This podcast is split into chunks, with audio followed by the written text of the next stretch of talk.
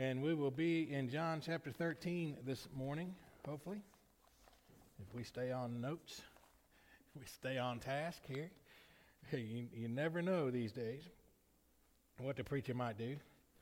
But we're going to pray that uh, things go the way the Lord plans them to go.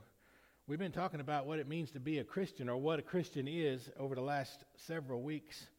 And uh, really, for the purpose of just reminding ourselves and make sure we have a good understanding of what a Christian is, not according to what we think a Christian is, but what God says a Christian is, what the Word of God says a Christian is. Because there's way too many uh, teachings out there and ideas in the world that are saying something totally different about what a Christian is. And uh, the danger is that uh, many are accepting this false truth about what it means to be a Christian in this world, therefore contaminating the witness of the believers at some point. So just kind of know that it's a, it's, it's a challenge that we're all facing, and it's something that we need to be grounded in and we need to know. And so that's why when we started, we studied that a Christian is first and foremost a believer. Not only eh, that Jesus is the Christ, not only that he died on the cross for the sins of man and was resurrected uh, proving that he is the Messiah, the Christ, the Savior of the world, and also that uh, the gospel is for everyone, and the, all of the doctrines that come out of Scripture, all of the absolute truths about God and His existence and His creatorship, and Jesus and His lordship of our lives. That's what a believer is, and a Christian is a believer in those things. Uh, we also talked about uh, a Christian being a disciple a, a student of our Savior, student of the one that we're supposed to be like, one who studies the Word, one who studies the ways of Christ, one who prays about how to live in the ways of Christ based on our studies. We are a student of who we're supposed to be. And that was uh, our second message. And then last week we talked about a Christian is a fruit bearer, a fruit bearer, right? One who uh, because of they believe, because we believe, because we study, because we do the things that we learn and grow in Christ, uh, there's evidence in our lives that we are believers, that we are disciples, that Jesus is our Lord, that the Spirit of God is having His way in us. So if you missed any of those, they're still online. You can go check them out. You can and re-listen to them or share them with someone so that they might also know. Today, I want to uh, give you the idea that a Christian is a servant. And I wonder, I don't know this for a fact, but I wonder if maybe this may be one of the aspects or the characteristics of a Christian that might be one of the most difficult parts of being a Christian is to become a servant. The idea of being a servant doesn't really appeal to many people, especially in this part of the world. It's not something we strive for. We're taught to strive for success and strive for growth and strive for uh, to, to, to be whatever it is the, the, the, the dream is. And it really doesn't have to be have to do with servant being a servant to someone else. However, we know that Jesus himself was a servant. Right?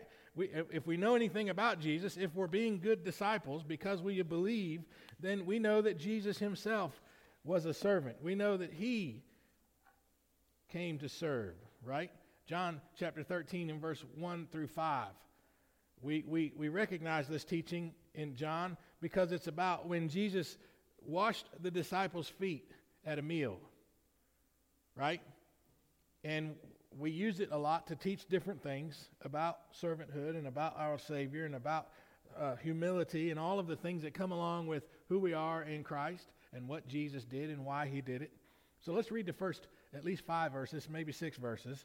And it says, uh, uh, It was just before the Passover feast when Jesus, uh, Jesus knew that the time had come for him to leave this world and go to the Father.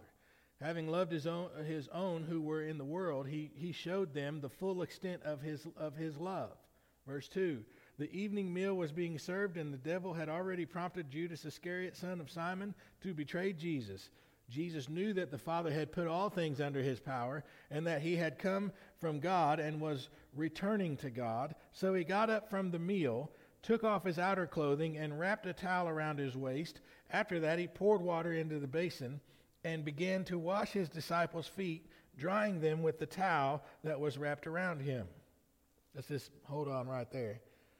So, this is the event. Jesus knows it's about time for him to be arrested and crucified. He also knows, he also knows that uh, one of the guys is going to turn on him, and that's how he's going to get arrested. You all know the story, you know how it goes.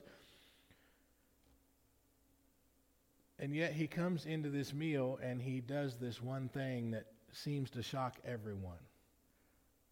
And if you read Luke's account of this moment, it talks about how some of the guys, some of the disciples were having, uh, they might call it a debate, but it was really an argument over who was the greatest of Jesus' disciples.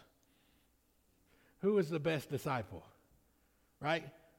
Couldn't have been. It couldn't have been. Uh, it couldn't have been uh, some of the guys you don't never talk about because they nobody knows who they are. They never do anything. Was it John? Was it Peter? You see the problem here. Because they're getting ready to eat a meal, and as custom was, they were to, they were to come into this meal as, as anybody else would have in any meal, and there would be a servant there to wash their feet. Because, one, their feet are nasty, because that's just the way it was in those days. They were walking around in dirt and everything else that's in the street, along with every animal that walks up and down the street, and it's all over their feet. So you certainly it's just like in our culture today, you would wash your hands before you come to the table. Because you don't know where you, what you're doing and what you're working, and you're out and, and, and about doing things, and you don't know what's on your hands, so you wash your hands because your hands are going to be about the table. Well, in their day, they were lounging at the table because that's the way it was. They would, they would recline at the table, so that means their feet would be near the table at some point. So you wash your feet. And they would customarily have a servant come to do that for everyone who would come to the dinner. Well, it didn't seem to be anyone there to do that. And the, the disciples, the ones who were supposed to be studying Jesus and trying to be like Jesus, were busy arguing over who, over who was doing that the best. Who was being like Jesus, right? I'm better than you, or you're better than me, or maybe the, who's it going to who's going to be the best at being like Jesus? Well, let's find out. Jesus says, right? Jesus gets up and does what none of the rest of them had even dreamed of doing. Possibly they were waiting for someone else to bring in a servant to do. And it just wouldn't make sense that some, some servant would be brought in to wash their feet. And Jesus stands up and he wraps a, a towel around himself and he gets a, some water and he starts to, to wash everything you can think of that would be on a person's foot from walking around in the public city and the countryside off of their feet with his own hands. And I'm, I'm going to let you know in, the, in these days, there were no uh, surgical gloves to put on your hands to protect your own hands from whatever it is you're messing with. So he's with his own hands, these same hands that were going to receive the nails not too long from then, were washing their feet so that they could recline at the table and have a meal with him. Isn't that amazing what Jesus would do? Have you ever thought about why Jesus would do such a thing? Well, he, says in verse 6 he came to Simon Peter, who said to him, Lord, you, are, are you going to wash my feet? And Jesus says, You don't realize what I'm doing, but later you will understand. And then, of course, Peter argues with him, which we'll get into here in a moment. But he, he Jesus says to the disciples, says to Peter, but says to everybody in front of everybody, You don't really understand. You see me washing feet, but you don't understand what I'm doing here. You don't know what I, you don't know the significance of what I'm doing. I'm you're you're you're arguing who's the best at being like me, and none of you are willing to do what I'm doing right now.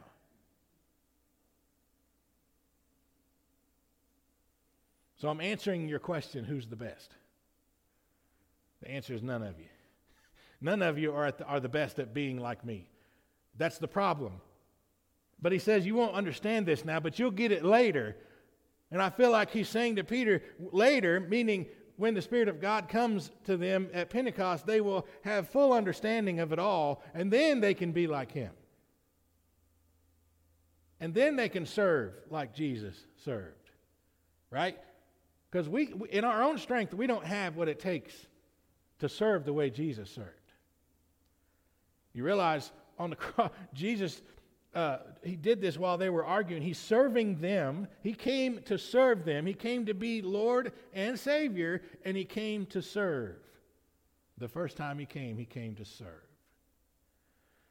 Mark chapter 10, verse 45. I think I got it up here. Yeah, so first thing he does is he washes feet, and the next thing he does is he died on the cross. He died on the cross. He gave his life on the cross. Willingly went to the cross.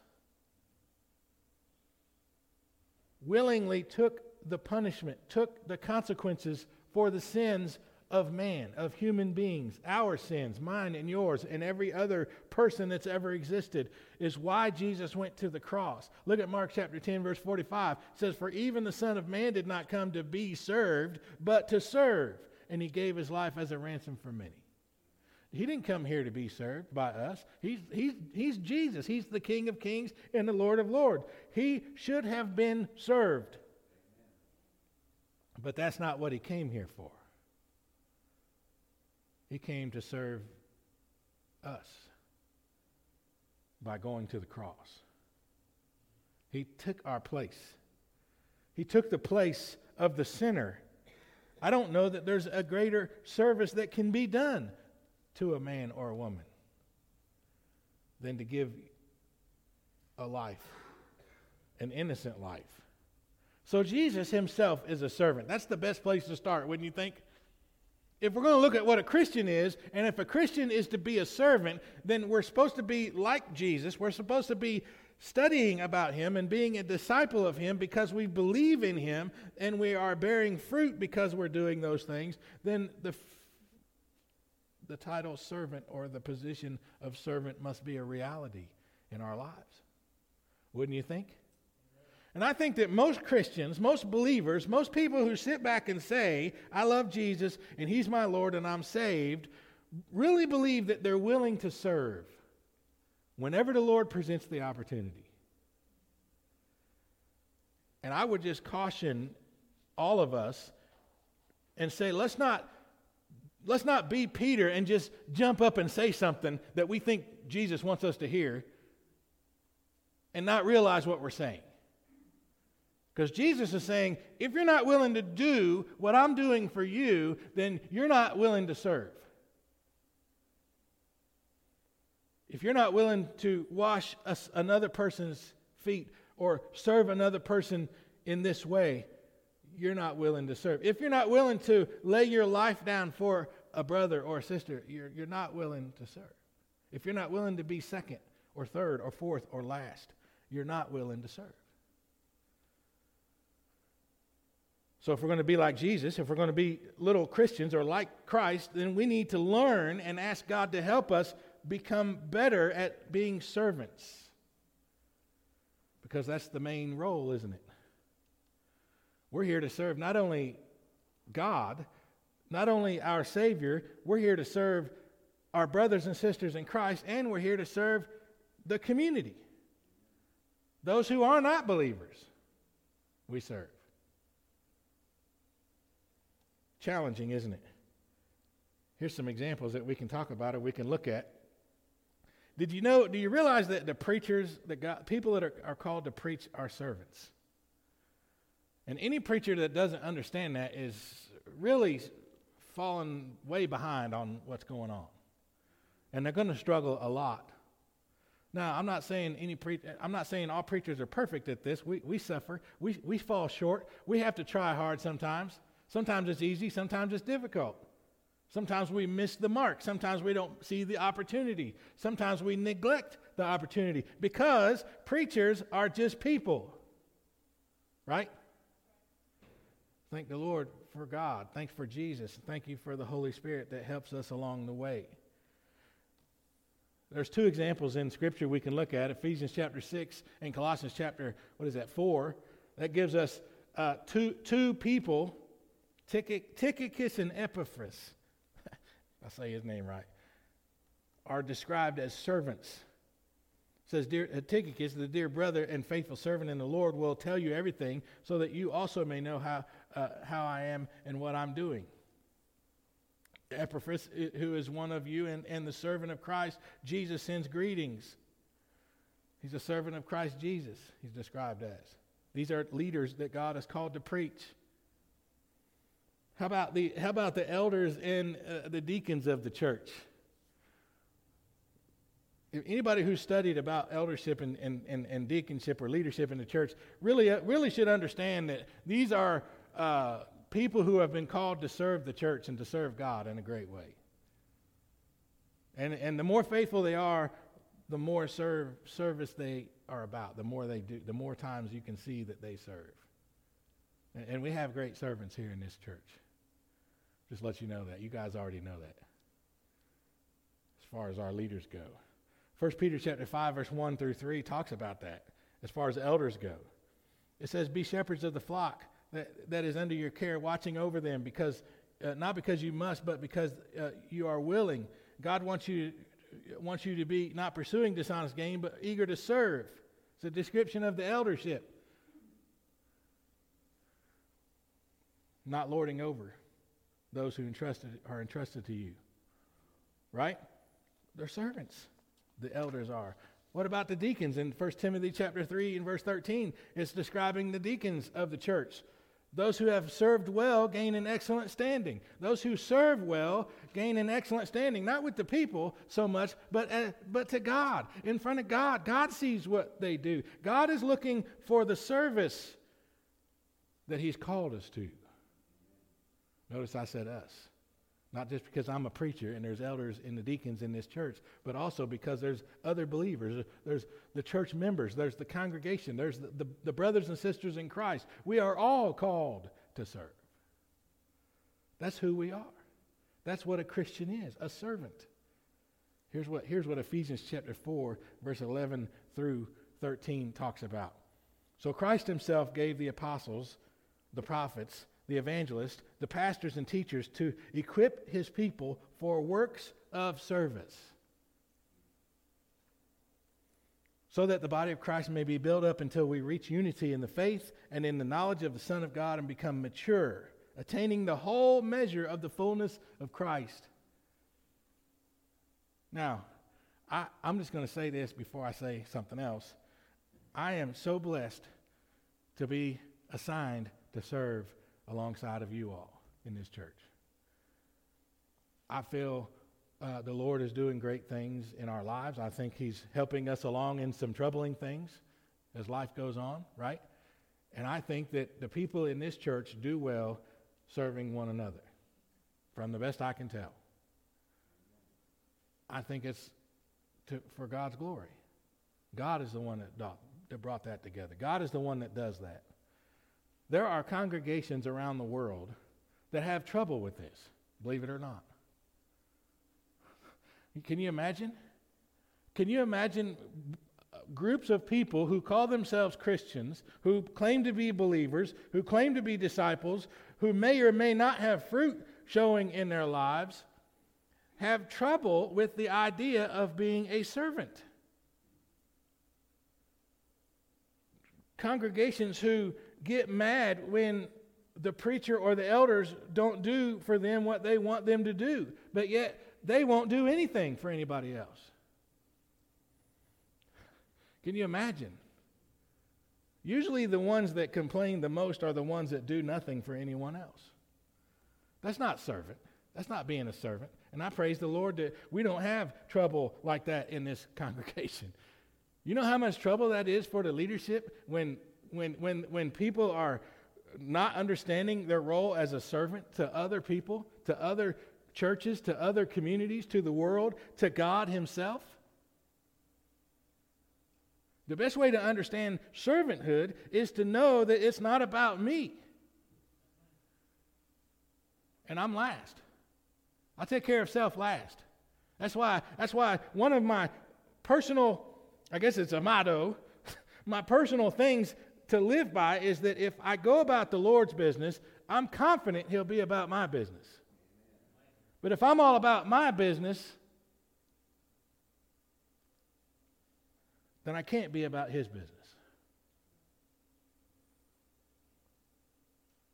And I, ho- I hope that makes as much sense to you as it makes to me because there are plenty of good preachers and elders and deacons who have burnt out and left their post because of people who don't understand what it means to be a servant, what it means to get involved, what it means to be a part of the body of Christ. It says in this verse, Ephesians chapter 4, it says that the primary responsibility for the leaders of the church is to prepare the congregation for works of service. And the, and the churches that have trouble with this, they don't understand that it's not the primary purpose for the preacher and the elders and the deacon to do the service. It's for them to prepare the others to do the service. And then go alongside of them and do it with them. Yeah? That's what it's about. That's what, that's what we're, get, that's what we're t- getting uh, taught here. We're equipping his people for works of service. And if, and if a congregation doesn't learn how to serve one another, they will never serve the community in an effective way, in a way that, that brings the gospel to the community, in a way that changes the lives of many people, in a way that causes a spiritual revival around their church building. Isn't that what we all look for? Isn't that what we pray about? Isn't that what we're trying to get God to help us find ways to do? We need to find ways to serve. We need to ask God, how can we serve each other and the community today, tomorrow? And I'm, I'm right along with y'all. I, I pray that every day. I'm like, what do we got to do, Lord? What's next? What's the next thing to do to get people's attention for you? To help people know that you're real? To get, get ourselves in the presence of somebody who doesn't know God, who doesn't really understand Jesus, and haven't been saved. How do we get ourselves out there? And everything I've ever been taught about ministry and outreach is about do whatever you got to do to make connection with people so that one, te- one day you get, an, you get an opportunity to love them and share the gospel with them. But it takes time. It takes daily contact. It takes regular contact. We share life with people. We don't judge people. We love people. And then God presents that moment in that servanthood. Oh, here's, here's what I believe and why. Here's why I love you so much. Here's why I'm serving you. It's what Jesus was saying to these disciples. He's like, here's why I'm washing your feet. Because you need it. You need you don't need you don't you don't need anything else. You just need your feet washed. And then after supper, you're going to get up and go home, and then tomorrow you're going to walk around some more and you're going to need your feet washed again. You're going to need to be served again. You're going to need to be loved again. And you put that on a spiritual level, and Jesus is saying, you're going to need to be forgiven every day. You're going to be, need to be loved every day. You may have got saved, right? You may have been baptized and forgiven for your sins. You may have confessed that Jesus is the Christ and repented, and, and, and you can live in, in knowing that you're saved, but every day you're going to have to have something from Jesus that's going to need, you're going to need to grow. And that's service. He's there for you. Are we doing that for each other? Are we doing that for our neighbors? Are we doing that for those who are drifting away? from the church? Are we doing that for the ones who are against the church? Imagine that, y'all. Imagine the Lord putting you in a position to love somebody and, and put yourself in a, a position of service toward those who are against you because you believe that Jesus is the Christ. That's foot washing. Right? That's foot washing. Here's why I say that because Jesus was on his knees, took off his uh, he took off his robe and put himself on his knees and grabbed a towel and some water and was at the feet of those who offended him. And when he was on the cross, they would all flee from him. And he still served them. He still loved him, them in that way. And he continues to love people in that way today. And if we're going to be the hands and feet of Jesus, if we're going to walk around saying we're like Christ, then that's the way it needs to look. That's the way it has to be. Way too many, way too many good servants of the Lord are discouraged and fade away because of the rest of those who don't know how to serve. God's people are servants.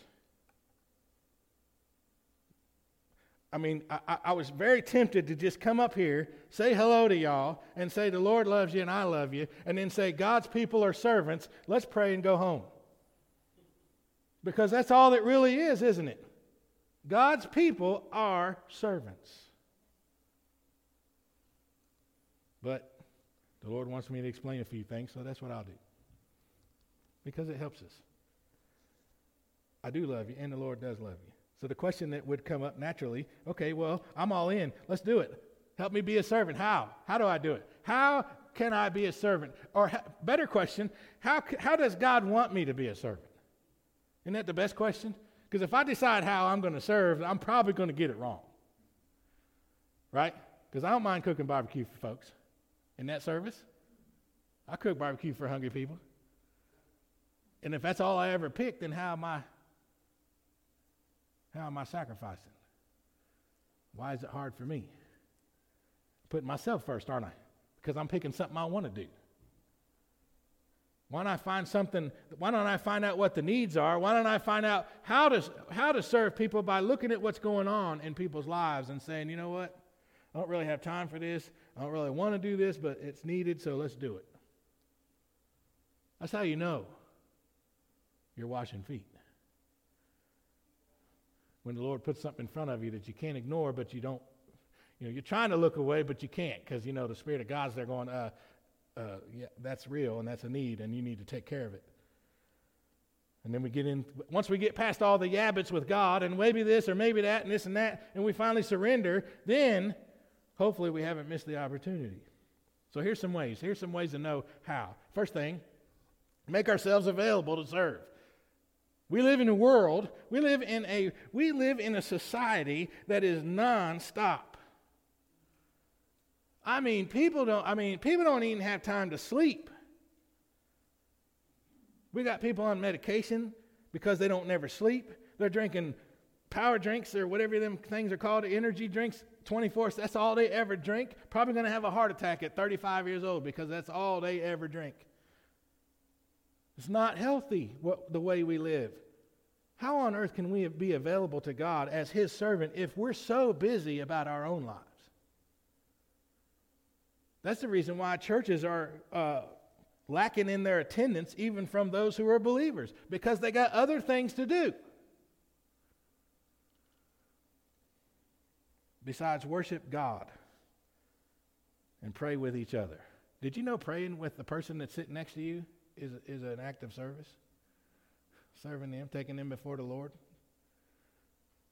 Did you know listening to a person uh, when they're grieving or when they're uh, stressed out or whatever the need is is an act of service?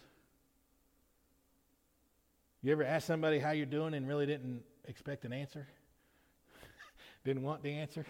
You're walking through the store or somewhere and you're like, hey, how you doing? And then they take 25 minutes to tell you how they're doing. And you're like, ooh, I got stuff. I got to go. I didn't really plan on being here for 25 minutes. But however, what if the Lord planned on you being there for 25 minutes for that person to listen to? That's an act of service in some way. Just little, little examples like that. Our schedules are too busy, y'all. And here's the thing, and it's easy for the preacher to stand up here and say this because I don't have nothing else to do but be here. Am I, isn't that right? All y'all got lives going on. Y'all got jobs, you got families, you got stuff. I've been there. I wasn't always a preacher. I know what it's like. It's, it's hard because once you leave the church, it's out of sight, out of mind sometimes for folks because life is happening. And I pray, I pray that every believer who, who genuinely loves God is a genuine disciple, a genuine fruit bearer, and wants to be a genuine servant will, will find a way to get with God and just stop everything and rearrange the priority list about their schedule. And just start it off and say, God is first, period. No matter what. And my wife knows this, but God is first even before her. My son knew that. God is always first. And I will let God manage that. And I pray that our believers around here will understand that. God has got to be, you have to be available. Nothing wrong with having schedules, having jobs, having a life. But if you're not saying, unless God needs something else, then you're missing it. We're going to do this. We're going to live this way. We're going to make this schedule. We're going to make this trip. We're going to do this with our lives. We're going to build our business unless God says uh, something else needs to be done. Unless God takes me over here. Unless God wants to stop everything and make me do this. Are you that available to God? Because serving people is serving God. Right? That's why we say here at the church, love God and love people. We could easily, just as easily say serve God and serve people, or serve people and serve God, either way. If we only serve when it's convenient, we probably won't never do it. Hello? I'm not trying to hurt y'all, just trying to open our eyes so that we can pray about things and think about things. Sometimes it hurts to say amen when the preacher's right. Being a servant means allowing God to interrupt your lives whenever He feels need. And here's the thing: once the more we understand how God does things, it won't, we won't see it as an interruption because we're always about the Lord's business. Hello. Here's the next thing: pay attention to the needs in your in your life. Pay attention to the needs in the, your family's life. Pay attention to the needs in your church, in your community, in your neighborhood. There's needs all around, y'all. I know there's needs, and I know that this congregation knows about the needs in this church because we get message after message after message about them, which I'm grateful for because how else can you help if you don't know? If you don't know something, you can't do anything with it. You can't serve if you don't know. You have to stay informed, you have to be involved, you have to know what's happening. Right? So pay attention to the needs. Galatians chapter 6, verse 10 says, Therefore, as we see opportunity, let us do good to all people, especially to those who belong to the family of believers. You notice the scripture is teaching us, especially the believers, our brothers and sisters in Christ. Why? Why would he say that? Why would it be especially the believers? Does Jesus love us more than he loves the non believers? I don't think so. But I can tell you this as a, as a, as a, as a brother in Christ, as a, as a believer, a fellow believer, I know that if I'm up here, if I'm in here by myself trying to do the work and serve in this community, I'm going to get discouraged. And you would too. So I'm going to serve you the best I can. Maybe I could do a little better. If y'all pray for me, I'll do better. So that you will help me go serve others. And I'm pretty confident that if there's a time where I need to be served by the brotherhood, that y'all will be faithful in doing that because you've proved that to me over and over again. So that I could be built back up and get back about the Lord's business. That's what it's all about. That's what our prayer list is always all about. Every, everybody on our prayer list is because we're concerned about them, we love them, we don't want them to be sick, we don't want them to be hurting, but it's really so that they can get back to the business of the Lord. Because right now they're taken out of the game because they got something else going on. So we serve them until they come, are able to come back and be a part of what we're doing. You know, opportunities don't always last long, right? I don't like, I hate, I hate, I really hate being forced into decisions, important decisions. I, I don't, I don't like for people to say, this is why I'm, I'm, I do not go to car lots and I don't go places that are like that trying to sell you something and they want to fast talk you and put pressure on you and make you make a decision really fast. I don't like that.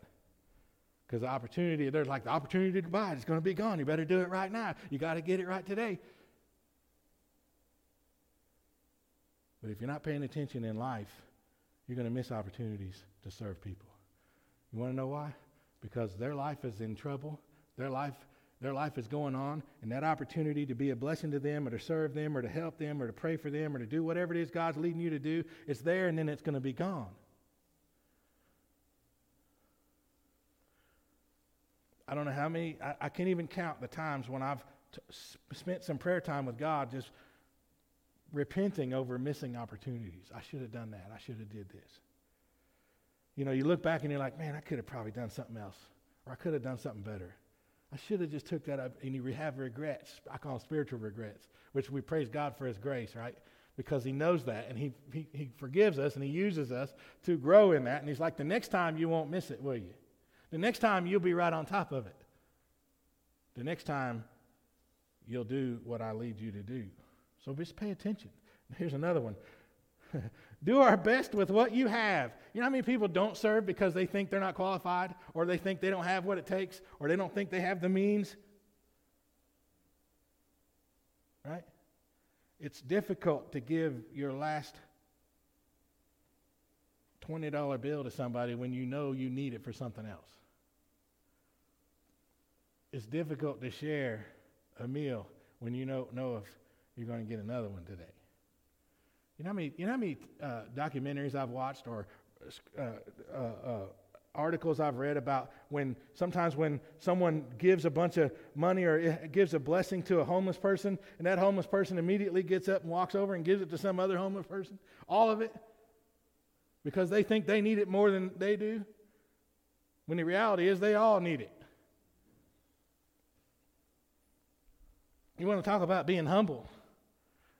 Just think about if you were the person who brought the blessing to the homeless person, and that homeless person took all of it and went and did something else for somebody else and didn't take none of it for themselves, and you still got a wad of, blessing in your pocket. And you're thinking to yourself, hmm, maybe I don't know how to serve. Maybe I don't know. You know? It's deeper than just being nice to people. It's deeper. It's, it's a way of life. It's who we are. It's ingrained. Right? Ecclesiastes. How many of y'all read Ecclesiastes every day? Nobody.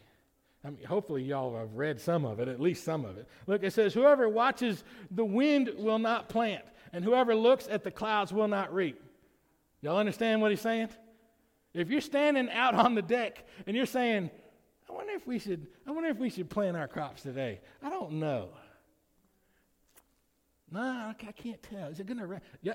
Look, the last two days I'm looking, I'm standing on the deck, on the front porch of my house. I'm like, should I cut the grass? It says it's going to rain. It says it's going to rain, and I don't like to cut the grass when it's wet, and I want it to be dry, so it cuts it nice, and it's, and that's just the way I am. The grass still ain't cut. I had opportunity after opportunity to cut the grass because it rained all the way around us and it was sunny at my house the whole time. And I'm like, well, it's supposed to be raining. And I don't want to be out there getting caught in the rain. And because I was watching the wind, nothing got done. It takes me 35 minutes to ride that mower. You understand? If we're, if, if we're waiting as a church or as, a, as an individual or as a family, if we're waiting for the guaranteed opportunity to do it right and to have the best results, then we're just watching the wind and we'll never get anything done. And we'll fail because we don't do anything. That's, that's like hiding the talent in the ground because we're afraid to fail with it because the master's coming back. God wants us to go out and serve people. He wants us to serve one another and serve people. He wants us to, to create opportunities. He doesn't want us to wait until we have to do things. He doesn't want us to wait until we have the, the, the, the things that we need to have great ministry. He wants us to do great ministry with what we have and serve people. All right, here's another one. We do our task or our ministry or our servant uh, task with dedication. We're dedicated to it. I'm in. You're either in or you're out. This is, this is a little known fact, and I don't even know how they came up with this fact, but it's presented as a fact, as a statistical fact, that every congregation on every Sunday, somebody has to adjust something because somebody else didn't stay faithful to their commitment to serve. Or somebody didn't show up, or somebody didn't show up and didn't call and say they were going to show up. It might be something small. But it, they just say every church, every Sunday has to adjust something because somebody fell short of their commitment to serve. I wonder what would happen if Sunday morning the people who do what they do just didn't show up. Or Wednesday night Bible study. I wonder what would happen. It'd probably be a big deal to a lot of churches. There'd probably be some meetings going on. right? But no meetings happen when the servants fail to show up during the times of ministry. No meetings happen when things don't happen the way the Lord wants them to happen. Right? So we, we, we're, we, we're dedicated to being servants. Jesus was dedicated. He didn't just wash two of the servants' feet, he didn't just wash all but one because he knew the one was going to betray him. He was dedicated to all of them. You want to talk about dedication? He went to the Father in the middle of the wilderness and said, If there's another way, let's do that because this is not going to be fun. This going to the cross deal. And the Father says, What? No, this is the way it's going to be. And he's like, Okay, your will be done. I'm in. Whatever your will is, I'm in. Have you ever thought about that as a servant? Have you ever thought about your life as a servant, your, your commitment to Christ as a servant, and nothing else? And we're just standing at the ready for whatever the Lord might say. Hey, need that one and that one and that one. Come over here and handle this. And there's no prayer meeting, there's no board meeting, there's no, there's no, there's nothing, there's no discussion. It's like, yes, Lord, let's go do it. Whatever it is. That's, that's what servanthood is, and that's what being dedicated to the Lord means. That's what being saved is all about. It's a 100% commitment. Jesus was all in for you. Aren't we all in for him? I know he was all in for me. I don't understand how sometimes, but I know he was. And I pray that more and more every day I can be more and more all in. And, there, and there's, there's some times now when I'm, I re, it's, it's completely obvious that I'm not all in. Not because I don't really want to be, it's because I don't know how, or I didn't know that I was falling short, or I just in that moment chose not to be all in. That's, that's the Christian walk. That's spiritual growth. We're all walking that journey. That's why we all need our feet washed every day. Because every day there's going to be stuff on our spiritual feet. Some of it's from others because we're serving others.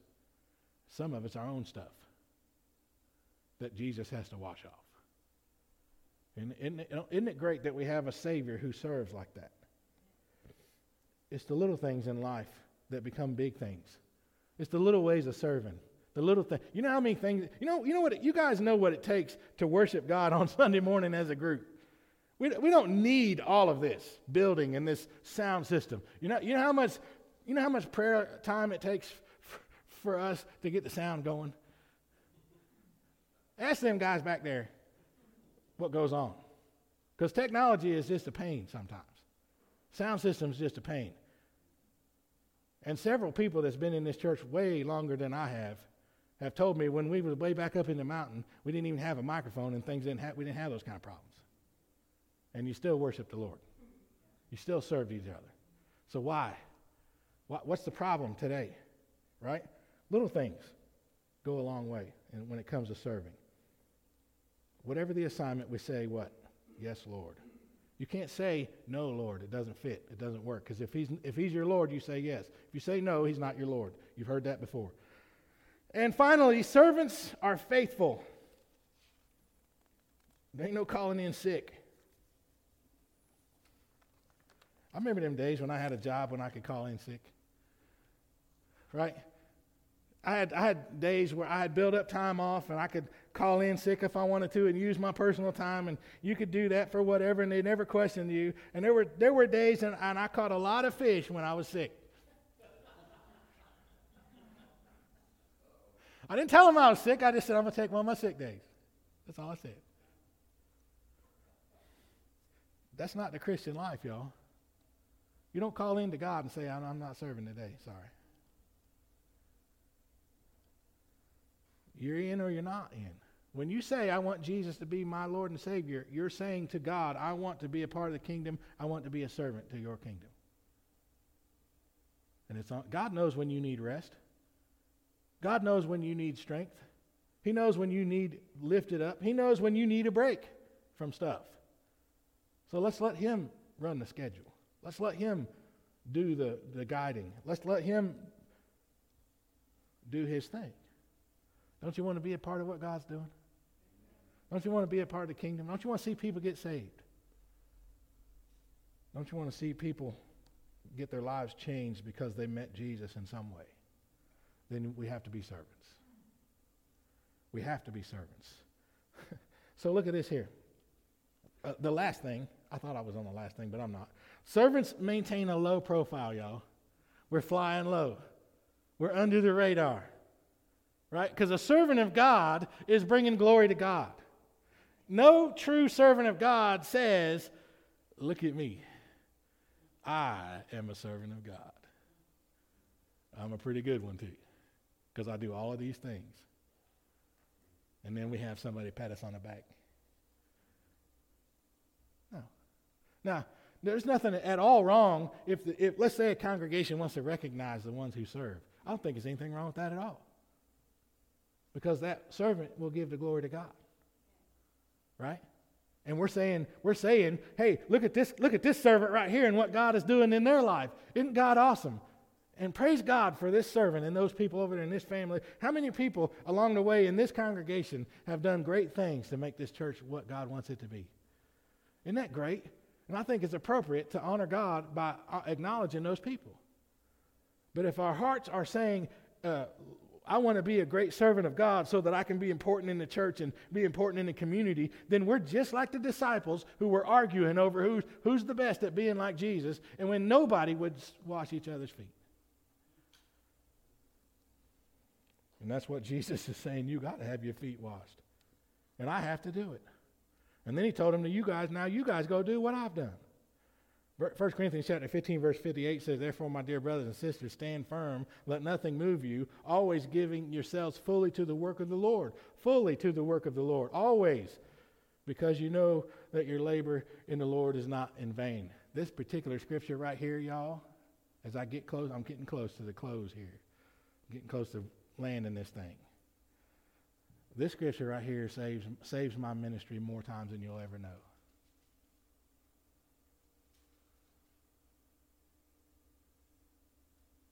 It says, always give yourself fully to the work of the Lord. Because you know that your labor for the Lord is not in vain. And if, and if we're busy assessing everyone else's ability to serve or lack of, then we're not busy about our own service. If we're, if we're busy getting worried about and fretting over who's, how, how come I'm doing this by myself, if I would just trust the Lord and put myself fully into what He's called me to do, then He's faithful and that work is not in vain. You see, Satan wants us to be discouraged. He wants us to, he wants to wreck our hope in Christ. He wants us to be distracted from what the Spirit of God is doing. He wants us to miss the opportunities to be servants in the world. He wants to bury our faith in the ground. So let me finish this and then I'll, I'll be done. Go back to Ch- John chapter 13 as we close.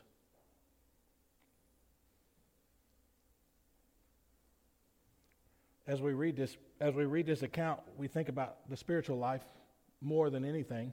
In verse 6 of chapter 13, it says, uh, he came to Simon Peter and said to him, Lord, are you going to wash my feet? And Jesus said, You don't realize what I'm doing, but later you'll understand. And then, of course, Peter, being Peter, in verse 8 says, uh, You shall never wash my feet.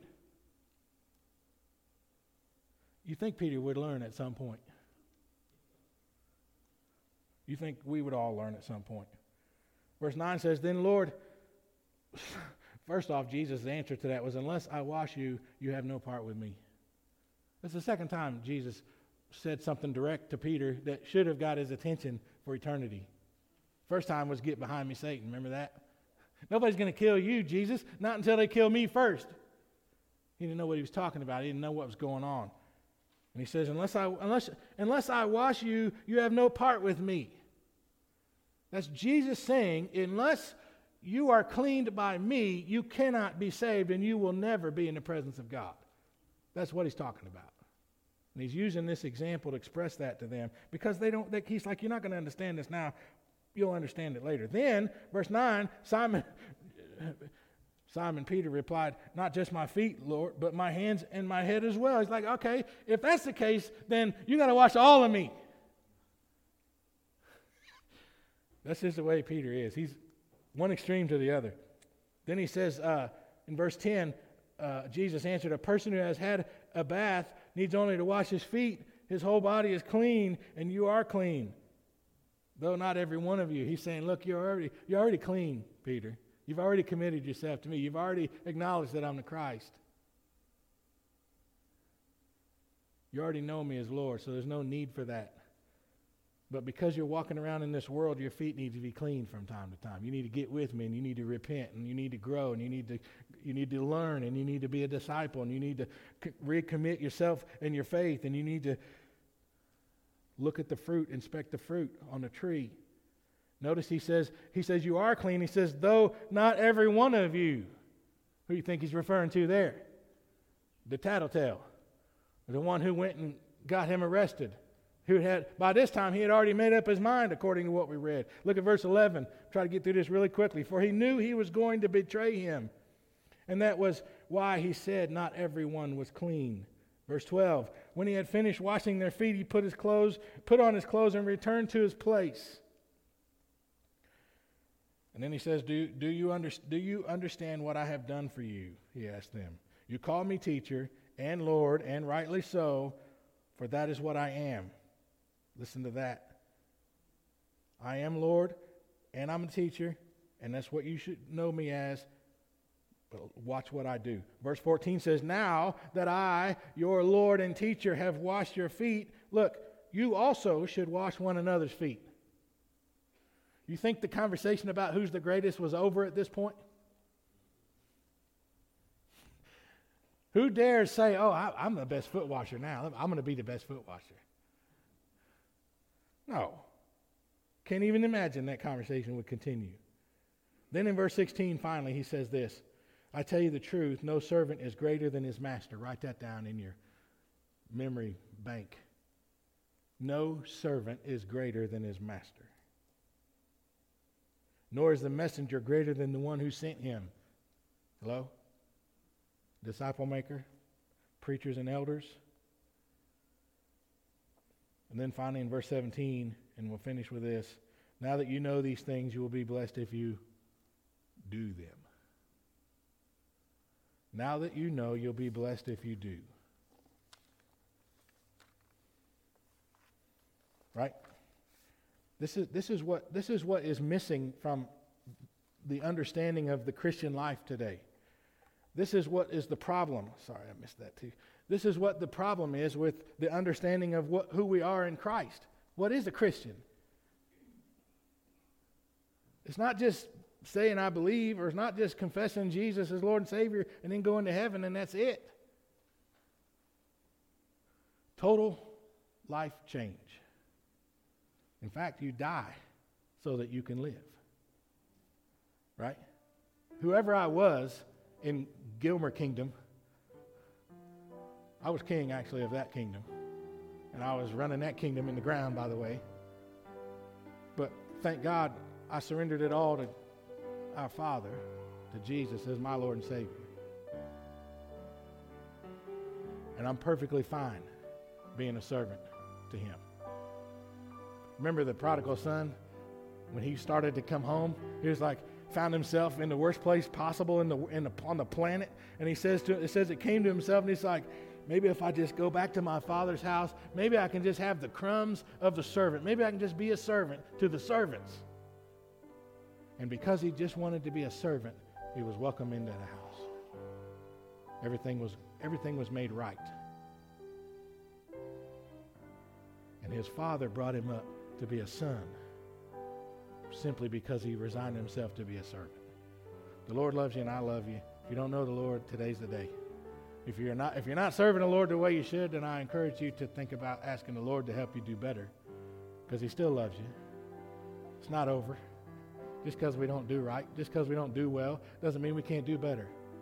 You want people to get saved, you want the church to grow, you want your family to be useful and in the kingdom of God, let's commit to be servants. Y'all ready to sing? Let's stand together and we'll sing.